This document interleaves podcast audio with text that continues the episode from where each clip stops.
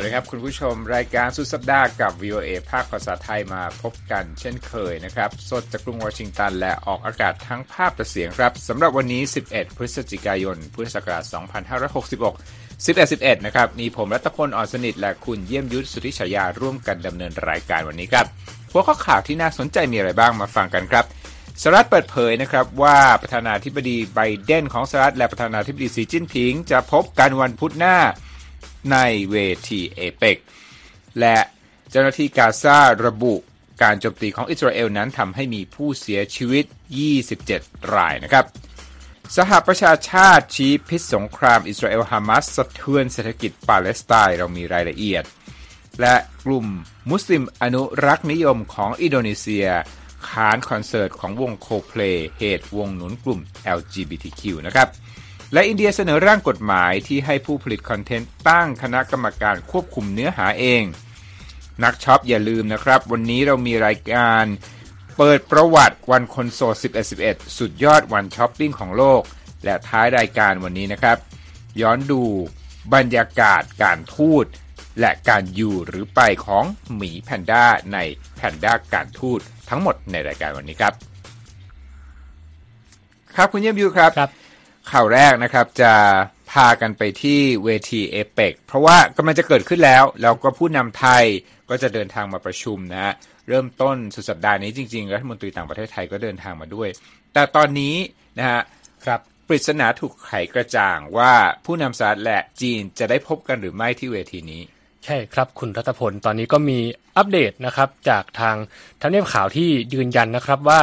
ผู้นำของจีนประธานาธิบดีสีจิ้นผิง และประธานาธิบดีโจไบเดนแห่งสหรัฐคาดว่าจะมีการพบปะกันแบบซึ่งหน้าในวันพุธหน้าครับ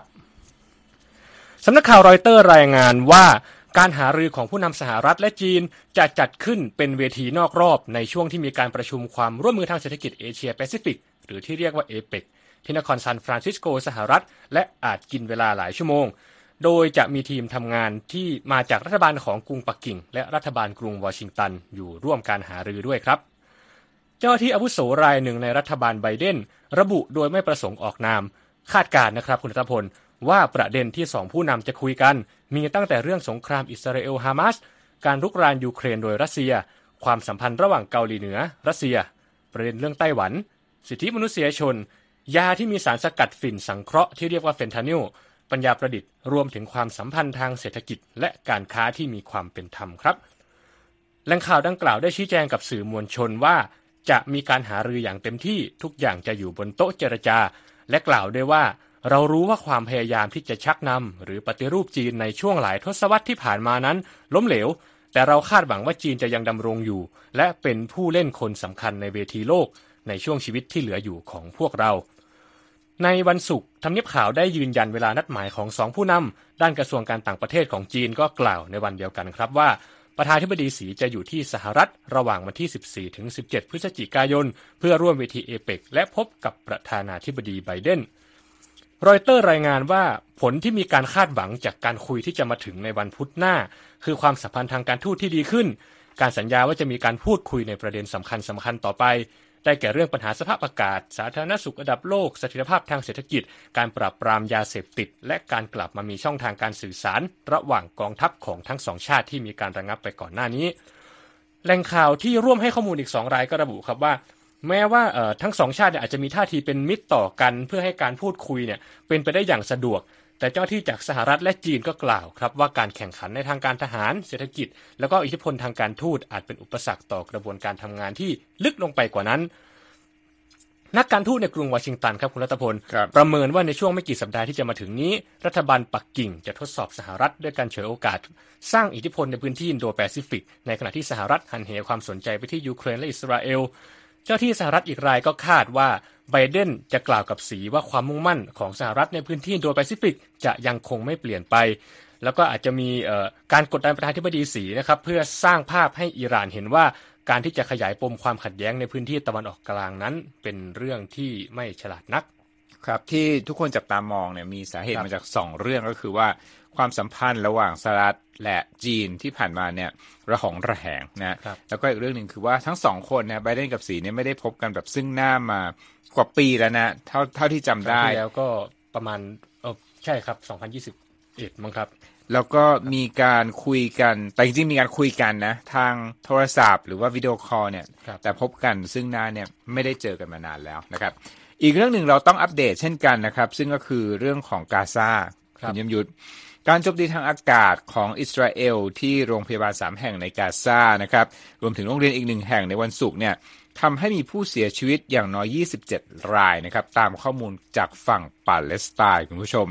เจ้าหน้าที่กล่าวด้วยนะครับว่าในเวลาเดียวกัน ปฏิบัติการภาคพื้นดินก็พุ่งเป้าไปที่โรงพยาบาลอีกแห่งหนึ่ง ขณะที่สหรัฐนั้นก็แสดงความเห็นอีกครั้ง ต่อจำนวนผู้เสียชีวิตจากสงครามที่เพิ่มมากขึ้นนะครับ รัฐมนตรีต่างประเทศสหรัฐแอนโทนีบลิงเคนกล่าวว่า ยินดีนะที่เห็นภาพการพักรบของอิสราเอลเป็นเวลา 4 ชั่วโมงต่อวัน ตามที่ทำเนียบข่าวได้ประกาศออกไป แต่เขาก็บอกกับผู้สื่อข่าวขณะเยือนอินเดียนะว่า ชาวปาเลสไตน์เนี่ยถูกสังหารในจำนวนที่มากเกินไปอย่างมาก และคนจำนวนมากก็ประสบทุกข์เข็นในช่วงหลายสัปดาห์ที่ผ่านมา เจ้าหน้าที่ปาเลสไตน์กล่าวว่า ผู้ที่อยู่อาศัยบริเวณกาซาจำนวน 11,078 คนถูกสังหารไปแล้วคุณเยี่ยมยุทธครับตั้งแต่สงครามเริ่มขึ้นวันที่ 7 ตุลาคม ซึ่งมีจุดเริ่มต้นจากการโจมตีอิสราเอลโดยฮัมมัสที่ทำให้ฝ่ายอิสราเอลนั้นมีผู้เสียชีวิตราว 1,400 คน แล้วก็ถูกจับเป็นตัวประกันราวๆ240 คนนะครับ อิสราเอลประกาศว่าทหารฝ่ายตนก็ถูกปลิดชีพเช่นกันนะครับ โดยบอกว่าจำนวน ทหารที่ถูกปลิดชีพของอิสราเอลในอยู่ที่ 39 ราย ในสงครามกับฮามาสที่ตอนนี้ดำเนินมาก็กว่า 1 เดือนแล้วนะครับทางนี้รัฐบาลกรุงเทลอาวีฟก็ได้รับเสียงเรียกร้องมากขึ้นเรื่อยๆ ในเชิงกดดันนะฮะว่าให้ใช้ความยับยั้งชั่งใจ แต่ก็บอกด้วยนะครับว่ากลุ่มติดอาวุธนั้น จะฉวยโอกาสจากการพักรบชั่วคราวที่เกิดขึ้น ด้วยการมารวมพลกันอีกครั้งหนึ่งนะฮะ อิสราเอลบอกว่าฮามาสใช้พลเรือนเป็นโล่มนุษย์ และซ่อนอาวุธอยู่ในเครือข่ายอุโมงค์ใต้โรงพยาบาลหลายแห่ง ซึ่งเหล่านี้เป็นข้อกล่าวหาที่ฮามาสปฏิเสธครับคุณเยี่ยมยุทธเราจะไปกันต่อที่เรื่องอิสราเอลเหมือนกัน แต่ว่าเป็นผลกระทบเชิงเศรษฐกิจต่อปาเลสไตน์ใช่ไหมครับเรื่องของความเป็นอยู่นะครับอืมเพราะว่าสงครามครัที่บขยายวงเนี่ยก็ทำให้มีผลกระทบทางเศรษฐกิจครับ รายงานจากสหประชาชาติหรือ UN ก็เปิดเผยครับ ว่าเศรษฐกิจปาเลสไตน์อยู่ในภาวะเสี่ยงล่มสลาย หลังจากผ่านพ้นหนึ่งเดือนของสงครามอิสราเอลฮามาสตามการรายงานของ AP ครับ UN ระบุว่าผลผลิตมวลรวมภายในประเทศ หรือ GDP ในเวสต์แบงก์และกาซาหดตัวลง 4%ในเดือนแรก ที่ความขัดแย้งระหว่างสงครามอิสราเอลและฮามาสปะทุขึ้น ที่ผลักให้ผู้คนมากกว่า 400,000 คน ต้องเข้าสู่ภาวะยากจน ซึ่งเป็นผลกระทบทางเศรษฐกิจ ที่ไม่เคยพบเจอมาก่อนในสงครามซีเรียและยูเครน หรือแม้กระทั่งในสงครามอิสราเอลฮามาสครั้งก่อนครับคุณผู้ชม ทาง UN คาดการณ์ว่า หากสงครามดำเนินเข้าสู่เดือนที่ 2 GDP ของปาเลสไตน์ที่มีมูลค่า 24,000 ล้านดอลลาร์ก่อนสงครามจะเริ่มต้นขึ้น จะหดตัวลงถึงระดับ 8.4%คิดเป็นความสูญเสียทางเศรษฐกิจมูลค่า 1,700 ล้านดอลลาร์และหากสงครามยืดเยื้อออกไปเป็นเดือนที่ 3 GDP ของปาเลสไตน์จะร่วงลงถึง 12%ที่ความสูญเสียทางเศรษฐกิจคิดเป็นมูลค่าได้ 2,500 ล้านดอลลาร์ และประชาชนกว่า 660,000 คน จะต้องเข้าสู่ภาวะยากจน UNDP ระบุว่าหาก GDP ปาเลสไตน์หดตัวลงถึง 12%ภายในสิ้นปีนี้ จะถือเป็นความสูญเสียครั้งใหญ่อย่างไม่เคยเกิดขึ้นมาก่อน โดย UN ก็ให้ข้อมูลด้วยนะครับ ว่าตั้งแต่ช่วงต้นปี 2023 ดินแดนปาเลสไตน์ซึ่งรวมถึงเขตเวสต์แบงก์และกาซาถูกจัดอยู่ในกลุ่มรายได้ปานกลางในระดับต่ำ ขณะที่เส้นแบ่งความยากจนในปาเลสไตน์อยู่ที่ 6 ดอลลาร์ต่อคนต่อวัน และข้อมูลในเดือนมกราคม พบว่ากาซาเผชิญกับปัญหาการว่างงานที่ 46%ซึ่งสูงกว่าอยู่ในเขตเวสต์แบงก์ที่มีอัตราว่างงานที่ 13%ครับคุณรัตพลครับ แต่ภายในไม่กี่สัปดาห์ที่สงครามปะทุขึ้นเอ่อสงครามก็ได้ทำลายตำแหน่งงานในพื้นที่อย่างรวดเร็ว โดย UN ชี้ว่าในช่วงที่สงครามเข้าสู่เดือนแรก การจ้างงานราว 61%ในกาซาหรือราว 182,000 ตำแหน่ง หายไปเพราะสงคราม และ 24%ของการจ้างงานในเขตเวสต์แบงก์หรือราว28,000 ตำแหน่งก็หายไปในช่วงเวลาเดียวกัน โดยอุตสาหกรรมที่ได้รับผลกระทบได้แก่การเกษตรและการท่องเที่ยวครับซึ่งเป็นกลไกขับเคลื่อนเศรษฐกิจหลักในดินแดนปาเลสไตน์ครับคุณรัตพล ครับ ขอบคุณมากครับสำหรับ ผลกระทบทั้งในเรื่องของมนุษย์ความเป็นอยู่ แล้วก็เศรษฐกิจเราจะมีรายงานให้ติดตามไปเรื่อยๆนะครับ เนื่องจากว่าสงครามครั้งนี้นั้น ยังไม่เห็นวิแววที่จะจบลงง่ายๆครับครับเอาละครับมาดูความเคลื่อนไหวของตลาดหุ้นสหรัฐกันบ้าง วันนี้จริงๆเนี่ยเป็นวันหยุดชดเชยนะฮะวัน Veterans Day ของสหรัฐหรือว่าวันทหารผ่านศึกตรงกับวันเสาร์แต่วันศุกร์นี่เป็นวันหยุดชดเชยอ๋อครับหุ้นสหรัฐยังเทรดอยู่นะครับ ซึ่ง คึกคักเลยทีเดียวนะ หุ้นปิดบวกเขาบอกว่านักลงทุนนั้นตื่นเต้นกับอุตสาหกรรมเทคโนโลยีที่ประกาศผลประกอบการ แล้วก็เมื่อดูยิวหรือว่าผลตอบแทนของพันธบัตรตลาดที่เคยผันผวนตอนนี้มีความนิ่งมากขึ้นนะก็เลยมีความมั่นใจมากขึ้นดาวโจนส์ปิดบวกนะครับ 1.15%ครับ มาอยู่ที่ 34,283.10 S&P เพิ่มขึ้น 1.56%มาอยู่ที่ 4,415.24 NASDAQ เพิ่มขึ้น 2.05%เลยทีเดียวนะครับ ปิดที่ 13,798.11 นะครับ ไปกันต่อที่อินโดนีเซียนะครับครับมีความเคลื่อนไหวเพราะว่า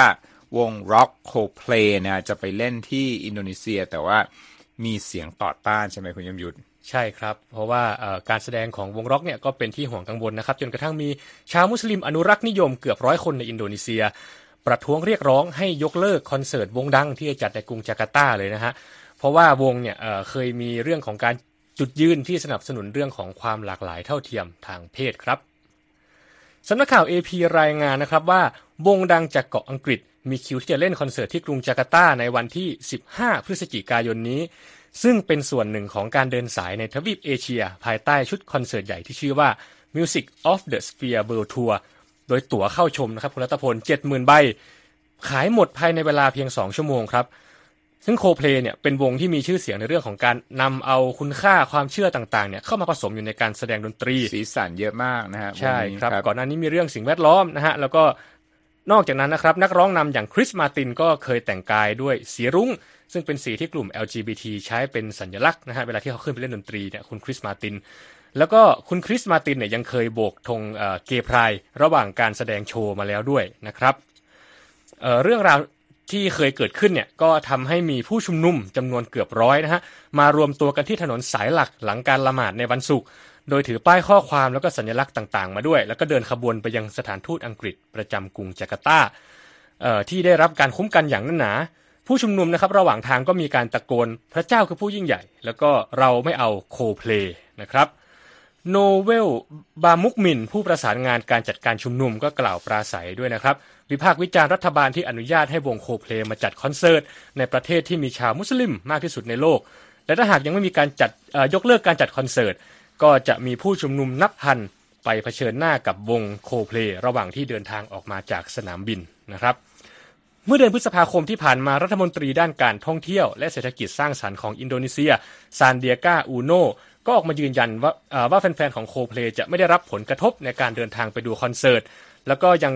เน้นนะครับว่าคอนเสิร์ตเนี่ยจะช่วยฟื้นฟูเศรษฐกิจในประเทศ ซึ่งได้รับผลกระทบจากการระบาดของโควิด -19 ด้านสภาอุเลมะแห่งอินโดนีเซีย ซึ่งเป็นองค์กรอิสลาม ที่ทรงอิทธิพลที่สุดในประเทศ ได้ขอให้บริษัทโปรโมเตอร์ที่นำอคอนเสิร์ตโคเพลมาจัดนะครับ ที่ชื่อ PK Entertainment ออกมาสร้างความมั่นใจว่าในการแสดงของโคเพลจะไม่มีการแสดงออกเกี่ยวกับเรื่อง LGBT ครับ รอยเตอร์ระบุว่าไม่สามารถขอติดต่ออาความเห็นจากปีเตอร์ฮาจานีซึ่งเป็นหนึ่งในผู้ก่อตั้ง PK Entertainment ได้นะครับ และทางวันศุกร์เนี่ยทางเว็บไซต์และช่องทางโซเชียลมีเดียของบริษัท ก็ยังคงมีเพียงแค่ข้อมูลทั่วไป เช่นการเอ่อช่องทางการซื้อตั๋วล่วงหน้าเพียงเท่านั้นครับคุณรัตพล ครับก็เป็นบริษัทที่เคยประสบความสำเร็จนะในการนำศิลปินระดับโลกไปเล่นที่อินโดนีเซียมาแล้วครับ Ed Sheeran นะฮะ Shawn Mendes แล้วก็ครับย้อนกลับไป Backstreet Boys แล้วก็ Justin Bieber ก็เคยเป็นคนที่บริษัทเนี้ยเอามาเล่นที่อินโดนีเซียนะครับครับเรื่องกระแสเหล่านี้นะ คุณเยี่ยมยุทธก็เราเคยเห็นมาเลเซียด้วยใช่ไหมที่แบรนด์ผลิตภัณฑ์ที่เป็นสีรุ้งก็เป็น กระแสในภูมิภาคเอเชียตะวันออกเฉียงใต้ของเราซึ่งมีความหลากหลายทางศาสนานะครับครับเอาละครับคุณผู้ฟังกำลังอยู่ในรายการข่าวสดสายตรงกับ Voice ขอโทษรายการสุดสัปดาห์กับ VOA นะครับ ท่านสามารถติดตามเรานะได้ตามช่องทางต่างๆนะทั้ง YouTube Facebook IG แพลตฟอร์ม X และ Spotify VOA ไทยครับ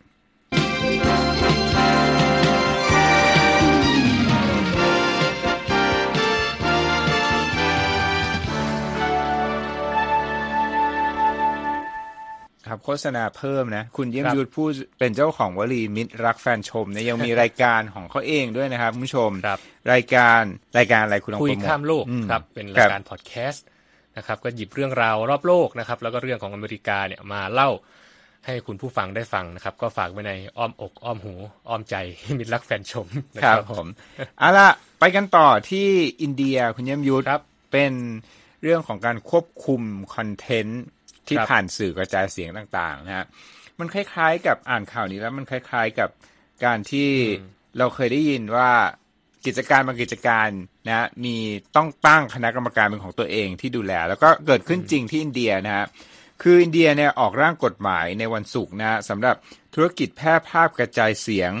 ที่เขาบอกว่าจะเป็นกฎหมายที่ใช้กับบริษัทสตรีมมิ่งใหญ่ ๆ ในโลกด้วยครับเช่น Netflix ของแล้วก็ Disney แล้วก็ Amazon นะครับ ทางผู้ออกกฎหมายนะฮะก็บอกว่าระเบียบนี้เนี่ยถือว่าเป็นนวัตกรรมใหม่ ๆ ของวงการ แล้วบอกว่าครับจะทำให้มีการกวดขันกันเองเนี่ยอย่างแข็งขันเขาบอกว่าแต่ละบริษัทเนี่ยต้องมีคณะกรรมการของตัวเองแต่ละรายเลยนะ ที่จะเป็นผู้ที่เขาบอกว่า evaluate หรือว่าประเมินผลคอนเทนต์ของตัวเองนะฮะแต่ว่าผู้ที่ไม่เห็นด้วยนะบอกว่า สิ่งนี้เนี่ยเป็นการทำลายโอกาสจากการเปิดเสรีของอุตสาหกรรมสตรีมมิ่งอุตสาหกรรมแพร่ภาพกระจายเสียง แล้วก็สะท้อนถึงกลไกเพื่อปกครอง เพื่อการเซ็นเซอร์ และการควบคุมของรัฐบาลนะครับ ผู้ที่เห็นต่างรายนี้เนี่ยยังบอกด้วยว่า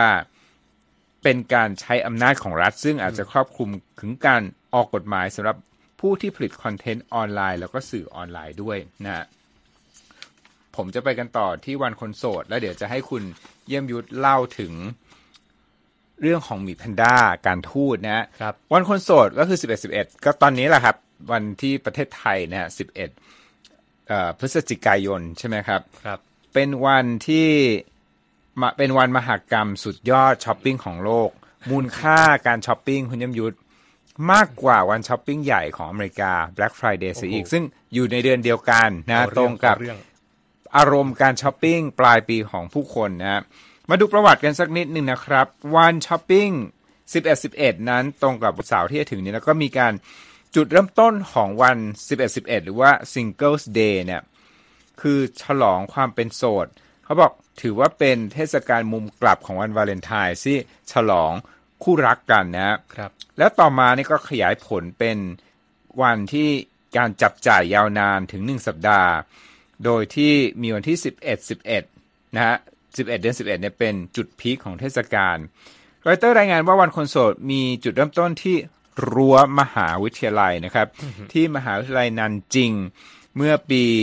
1993 บวกลบคูณหารก็คือ 30 ปีก่อนนะครับ ในตอนนั้นวันที่ 11 11 ถูกขนานนามว่า Bachelor's Day ซึ่งหมายความว่าเป็นวันของผู้ชายที่ไม่มีภรรยานะตามประเพณีก็คือว่า เป็นวันที่คนโสดเนี่ยจะใช้วันนี้เนี่ยปรนเปรอตนเองด้วยการซื้อของแล้วก็จัดงานปาร์ตี้นะครับ เมื่อเวลาผ่านไปนะการช้อปปิ้งในวัน Singles Day เนี่ยก็กลายเป็นไฮไลท์ของเทศกาลนี้ ไม่ใช่แค่โสดหรือไม่โสดนะขอให้แค่ชอบช้อปปิ้งก็พอนะฮะครับและเมื่อปีที่แล้วนะครับยอดขายสินค้าในวันคนโสด มีมูลค่าถึง 1.15 ล้านล้านหยวนนะฮะ คิดเป็นเงินบาทไทย 5.5 ล้านล้านบาท มากกว่ามูลค่าของช่วง Black Friday และ Cyber Monday ก็คือช่วงวันศุกร์เสาร์อาทิตย์จันทร์ที่อเมริกาหลังวัน Thanksgiving ยอดขายของช่วงนั้นสำหรับอเมริกาเนี่ยอยู่ที่ 1.27 ล้านล้านบาทนะตามข้อมูลของ Adobe Analytics นะครับช่วง Black Friday ถึง Cyber Monday ก็คือคืนวันศุกร์ถึงวันจันทร์ นะแล้วก็เป็นช่วงหลังของวันขอบคุณพระเจ้านะครับอย่างไรก็ตามนะครับ เนื่องจากสภาพเศรษฐกิจจีนเราทราบกันอยู่ เติบการเติบโตของยอดขายวันคนโสดนั้นชะลอลงนะฮะเมื่อปีที่แล้วคือขยายตัวแค่ 3%ถือว่าเป็นการขยายตัวน้อยที่สุดตั้งแต่มีการเก็บข้อมูล แล้วก็อีกตัวแปรหนึ่งที่ทำให้ดูจะนิ่งๆ มากกว่าปีก่อนๆก็คือว่าตอนนี้เนี่ย พวกเทศกาลที่เป็นเทรนด์ใหม่ๆ ก็มีมามากมายในประเทศจีนนะ เช่นเทศกาลช้อปปิ้งกลางปีแล้วเขาก็มีตัวเลขเป็นชื่อก็คือ เทศกาล 618 นะครับ เอาละครับ ส่งท้ายรายการวันนี้นะครับ ด้วยครับเรื่องราวเกี่ยวกับหมีแพนด้า เพราะว่าในสัปดาห์นี้เนี่ย คนที่จะไปดูหมีแพนด้าที่สวนสัตว์ National Zoo ของสหรัฐที่กรุงวอชิงตัน คือเป็นสัปดาห์สุดท้ายที่จะได้เห็นห มีแพนด้าที่ส่งมาจากจีนนะท่ามกลางความตึงเครียดความสัมของความสัมพันธ์ทางการทูตระหว่างรัฐบาลวอชิงตันและรัฐบาลปักกิ่ง วันนี้นะฮะคุณเยี่ยมยุทธจะมาเปิดประวัติของประเทศต่างๆ ด้วยนะที่ได้รับหมีแพนด้าจากจีนนะเป็นยังไงบ้างครับครับ เรื่องนี้จะว่าหนักก็หนักจะว่าเบาก็เบานะครับคุณรัผลเพราะว่าก็เป็นเรื่องของเต้าหมีแพนด้านะครับหมีสุดน่ารักนะฮะมีแฟนคลับ เยอะทีเดียวเชียวครับ แต่ว่า เนื่องจากแพนด้าเนี่ยก็มีถิ่นกำเนิดอยู่ที่จีนนะครับ แล้วก็การที่จะส่งแพนด้าไปไว้ประเทศไหนเนี่ยก็ต้องมีเรื่องของสัญญาการยืมตัวใช่ไหมครับใช่ครับทีนี้เนี่ยบรรยากาศทางการทูตในแต่ละจังหวะเนี่ยบางครั้งบางทีก็ส่งผลถึงการที่แต่ละพื้นที่แต่ละประเทศเนี่ยจะได้มีน้องหมีแพนด้าไปให้แฟนๆได้ยนโฉมเหมือนกันครับคุณรัตพลผมยกตัวอย่างนะครับ อย่างไต้หวันนะครับที่เรารู้ก็คือจีนเนี่ยมีจุดยืนเรื่องของไต้หวันที่ชัดเจนมาตลอดนะครับว่าไต้หวันเป็นดินแดนส่วนหนึ่งของจีนนะครับแล้วในช่วงประมาณทศวรรษที่ 2000 ก็มีความพยายามจากจีนที่อยากจะเชื่อมไมตรีกับไต้หวันนะครับหนึ่งในวิธีนั้นก็คือการส่งมอบแพนด้าให้ 2 ตัว แล้วก็พิเศษมากครับคุณรัตพล เพราะว่าในกรณีประเทศอื่นเนี่ยจีนเขาจะให้ยืมนะครับแต่ไต้หวันเนี่ยเขาแบบให้ขาดนะครับลูกหลานที่เกิดจากแพนด้าสองตัวเนี้ยที่ชื่อว่า ถวนถวนและหยวนหยวนเนี่ยก็จะเป็นของไต้หวันนะครับถวนถวนกับหยวนหยวนนะครับ ถ้าอ่านรวมกันจะมีความหมายว่ากลับมารวมตัวกันหรือว่าการกลับมาพบกันใหม่นะครับ มีความหมายระหว่างบรรทัดก็เรียกว่าแสบสันนะครับ แต่ว่าการมอบแพนด้าดังกล่าวเนี่ยก็ไต้หวันนะครับในปี 2006 ผู้นำที่มีจุดยืนต้านจีนเนี่ยก็ปฏิเสธไม่ยอมรับแพนด้าถึง 2 ครั้งนะครับจนกระทั่งในปี 2008เนี่ยถึงกลับมารับแพนด้า2 ตัวดังกล่าวนะฮะ ที่มาเลเซียเนี่ยก็เคยมีเหตุการณ์ที่เกี่ยวข้องกับหมีแพนด้านะครับคุณรัตพลก็เมื่อปี 2014 นะครับ จีนเนี่ยตกลงจะให้มาเลเซียยืมแพนด้าที่ชื่อซิงซิงและเหลียงเหลียง เพื่อเฉลิมฉลองวาระครบรอบมิตรภาพ 40 ปีระหว่างสองชาติ แต่ว่าการส่งมอบต้องถูกเลื่อนเป็นหนึ่งเดือน เพราะว่ามีเหตุเครื่องบินตกนะครับมาเลเซียนแอร์ไลน์หมายเลข MH 370 นะครับที่ทุกวันนี้ก็ยังหาไม่พบนะครับ ก็พอเกิดเหตุการณ์ขึ้นเนี่ยมันเป็นเส้นทางระหว่างกัวลาลัมเปอร์และกรุงปักกิ่ง ซึ่งผู้โดยสารส่วนมากก็เป็นคนจีนนะครับ ก็เลยมีการเลื่อนนะครับ สื่อ Wall Street Journal ก็รายงานว่าการเลื่อนเนี่ยก็คือเพื่อแสดงความเคารพต่อความรู้สึกของสมาชิกครอบครัวนะครับ หรือในไทยเนี่ยความเป็นอยู่ของแพนด้าเองก็มีผลต่อกระแสสังคมนะครับ อย่างลินหุยนะครับแพนด้าเพศเมียในสวนสัตว์เชียงใหม่เนี่ยที่มีช่วงหนึ่งที่มีคนไปถ่ายรูปไปไลฟ์แล้วก็เห็นว่าเฮ้ยมีเลือดกำเดาไหลอย่างเงี้ยก็มี กระแสว่าเฮ้ยดูแลไม่ดีหรือเปล่าแล้วอีกไม่นานเนี่ยแพนด้าในวันต่อมานะครับหลังจากภาพในวันนั้นเนี่ยลินหุยก็เสียชีวิตนะฮะก็สวนสัตว์เชียงใหม่ก็ออกมาแถลงการนะครับว่าเออได้เลี้ยงดูตามมาตรฐานนะครับ แล้วก็ในปี 66 นะครับ 2566 เนี่ยก็คือปีนี้ครับใช่ครับ ก็ผู้อำนวยการองค์การสวนสัตว์ก็ระบุนะครับว่าออถ้อยแถลงของจีนหลังจากที่ร่วมชนะสูตรศพหลินหุ้ยแล้วเนี่ยก็ มีท่าทีว่าเอออาจจะมีการเจรจาเรื่องการส่งแพนด้าตัวใหม่นะครับก็สะท้อนทีเดียวเชียวว่าความสัมพันธ์ระหว่างประเทศนะครับ ไม่ว่าจะเป็นในระดับรัฐต่อรัฐ แล้วก็ในระดับประชาชนต่อประชาชนเนี่ยมีผลต่ออการอยู่หรือไปนะครับ หรือการจัดส่งแพนด้าในฐานะที่เป็นหนึ่งในอะไรนะการทูตแบบซอฟต์พาวเวอร์หรือว่าการทูตแบบสาธารณะนะครับรบแล้วในวันนี้นะครับคุณรัตพลในเรื่องที่เกี่ยวกับการทูตแล้วก็มีแพนด้านะครับ เราก็มีแขกรับเชิญนะครับที่จะมาพูดคุยกับเราในประเด็นนี้ในช่วงท้ายของรายการเรานะฮะก็เราก็ได้รับเกียรติจากคุณพงพิสุทธิ์วงวีรศิลป์นะครับ นักศึกษาปริญญาเอกด้านความสัมพันธ์จีนสหรัฐ จาก School of Advanced International Studies มหาวิทยาลัยจอห์นฮอปกินส์ตอนนี้ก็อยู่ในสายกับเราแล้วนะครับ สวัสดีครับ คุณพงพิสุทธิ์ครับ สวัสดีครับคุณเยี่ยมยศยินดีที่ได้คุยกันวันนี้ครับ คำถามแรกตรงๆเลยครับ จีนเนี่ยส่งแพนด้าไปทั่วโลกเลยนะครับ ถามว่าจีนเนี่ยได้อะไรจากการทำอย่างนี้ครับ ก่อนจะพูดถึงว่าจีนได้อะไรเนี่ยจะขอเล่าประวัติการทูตแพนด้าสั้นๆก่อนละกันนะครับ เพื่อให้ท่านผู้ฟังได้ข้อมูลเชิงลึกมากขึ้น การทูตแพนด้าของจีนเนี่ยมีประวัติยาวนานสืบไปได้ถึงสมัยราชวงศ์ถังประมาณศตวรรษที่เจ็ดนะฮะจักรพรรดิถังเนี่ยก็เคยพระราชทานแพนด้าให้ญี่ปุ่นเนี่ยสองตัวเป็นของขวัญแล้วก็ใช้ หมีแพนด้าเนี่ยเป็นทูตสันถวไมตรีนะครับ มาตลอด แม้แต่ในช่วงก่อนตั้ง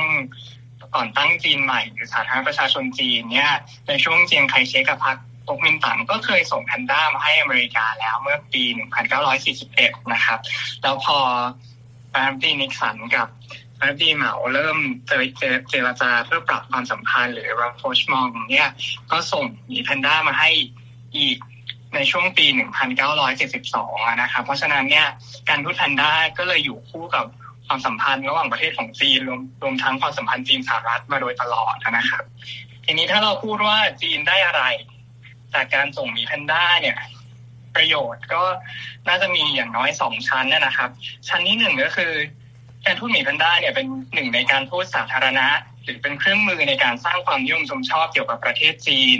ความรู้สึกดีเกี่ยวกับจีนในหมู่ประชาชนชาวต่างประเทศ ซึ่งรัฐบาลจีนเนี่ยก็ใช้เป็นเครื่องมือทางการทูตหนึ่งมาโดยตลอดนะครับ ประโยชน์ชั้นที่สองเนี่ยก็คือมันเป็นการพัฒนาความร่วมมือด้านการอนุรักษ์และเพาะพันธุ์แพนด้ากับต่างประเทศ ซึ่งแพนด้าเนี่ยเราต้องยอมรับว่าเขาเป็นสัตว์ที่ขยายพันธุ์ยาก แล้วก็ทั่วโลกมีอยู่แค่ประมาณ1,000ถึง2,000 ตัวนะครับ ดังนั้น ถ้าพูดถึงประโยชน์ในเชิงการทูตเนี่ย พอเป็นเครื่องมือเชิงซอฟต์พาวเวอร์เนี่ยมันก็เป็นการส่งสารโดยตัวแสดงที่ไม่ใช่รัฐ ก็คือรัฐบาลจีนไม่ต้องส่งสารด้วยตัวเองว่า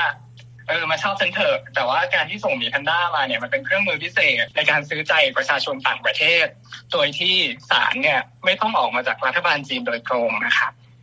ซึ่งสวนสัตว์ที่มีน้องหมีแพนด้าไปเนี่ย ก็มีผู้คนไปชมเนี่ยอย่างสัญญาสิบปีเนี่ยก็มีผู้ชม ไปชมหลักสิบล้านนะครับ แล้วก็เนื่องจากเป็นสิ่งมีชีวิตเนี่ยก็เลยเกิดความผูกพันกับ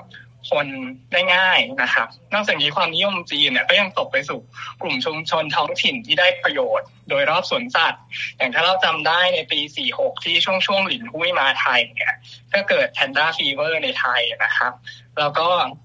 มีคนเคยทำรายงานทางเศรษฐกิจว่ามันมีอย่างพวกร้านขายของที่ระลึกร้านอะไรต่างๆนะมีเศรษฐกิจหมุนเวียนกว่า 200 ล้านบาทที่เชียงใหม่ เพราะว่ามันทำให้การท่องเที่ยวบูมขึ้น ในสหรัฐก็เคยมีคนทำรายงานว่า น่าจะประมาณปีละห้าล้านเหรียญซึ่งก็ประมาณหนึ่งร้อยห้าสิบถึงสองร้อยล้านบาท ซึ่งก็สอดคล้องแล้วก็พอๆกันนะครับเราก็เห็นข้อดีของการจัดส่งแพนด้านะครับ แต่นี่คำถามคือเออเราเห็นการทยอยกลับบ้านของแพนด้าเนี่ยก็ในสหรัฐก็มีนะครับ ของไทยตอนนี้ก็ยังไม่ไม่มีตัวใหม่นะครับ เราสามารถใช้แพนด้าเป็นตัวชี้วัดได้ไหมครับ ว่าถึงบรรยากาศการทูตได้ไหมครับ ว่าจีนรู้สึกยังไงกับประเทศต่างๆ ครับ คือจริงๆหมีแพนด้าเนี่ยมีอายุประมาณยี่สิบกว่าถึงสามสิบกว่า ดังนั้นเนี่ย ถ้าเราต่ออายุรอบที่สองก็คือหลังจากที่แพนด้าอายุมากกว่ายี่สิบแล้วเนี่ย โอกาสที่จะเสียชีวิตในประเทศ ประเทศผู้รับเนี่ยก็มีสูง ดังนั้นก็ไม่ค่อยเห็นจีนต่อสัญญา ในลักษณะนั้นนะครับ จะเป็นการทำสัญญาคู่ใหม่มากกว่านะครับ ซึ่งซึ่งทางอาราชทูตจีนซึ่งเป็นคนไปส่งมีคันด้าเนี่ยคนสืบเชื่อเหยื่อเนี่ยก็ออกมาย้ำว่าเออมันไม่ใช่ประเด็นทางการเมืองแล้วก็เป็นไปตามสัญญาที่ทำไว้อ่าแต่ประเด็นที่น่าสนใจกว่านั้นสำหรับผมเนี่ยก็คือประเด็นทางอ้อมที่อาจนำไปสู่ผลเชิงการเมืองนั่นก็คือความรู้สึกของประชาชนสองฝ่าย โดยเราใช้หมีการพูดหมีพันด้าเนี่ยเป็นตัววัด ซึ่งการส่งกลับครั้งนี้กระแสในจีนเนี่ยก็มีความแสดงความยินดีกันในโซเชียลมีเดียเช่นเวผัวอย่างเงี้ยนะครับ มี 40ถึง50 ล้านคนเลยคนจีนที่ที่ยินดีมากแล้วก็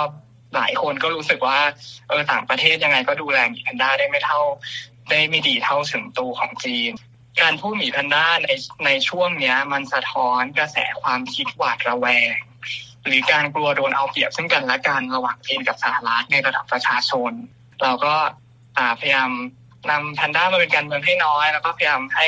เกิดการลดความหวาดระแวงส่งเสริมความไว้เนื้อเชื่อใจระหว่างสองฝ่าย ก็จะเป็นผลดีกับความสัมพันธ์ทางการทูตในระยะยาวครับครับสวัสดีครับคุณเยี่ยมยุทธครับ สวัสดีครับสวัสดีครับขอบคุณมากครับ คุณพงพิสุทธิ์ครับครับ วันนี้ก็หลายรถแล้วก็จบด้วยเรื่องแพนด้านะครับ รายการสุดสัปดาห์กับ VOA วันนี้ต้องลาไปก่อนนะครับ ผมรัตพลอ่อนสนิทและคุณเยี่ยมยุทธสุทธิชัยยาร่วมกันดำเนินรายการครับครับสวัสดีครับคุณเยี่ยมยุทธครับ สวัสดีครับ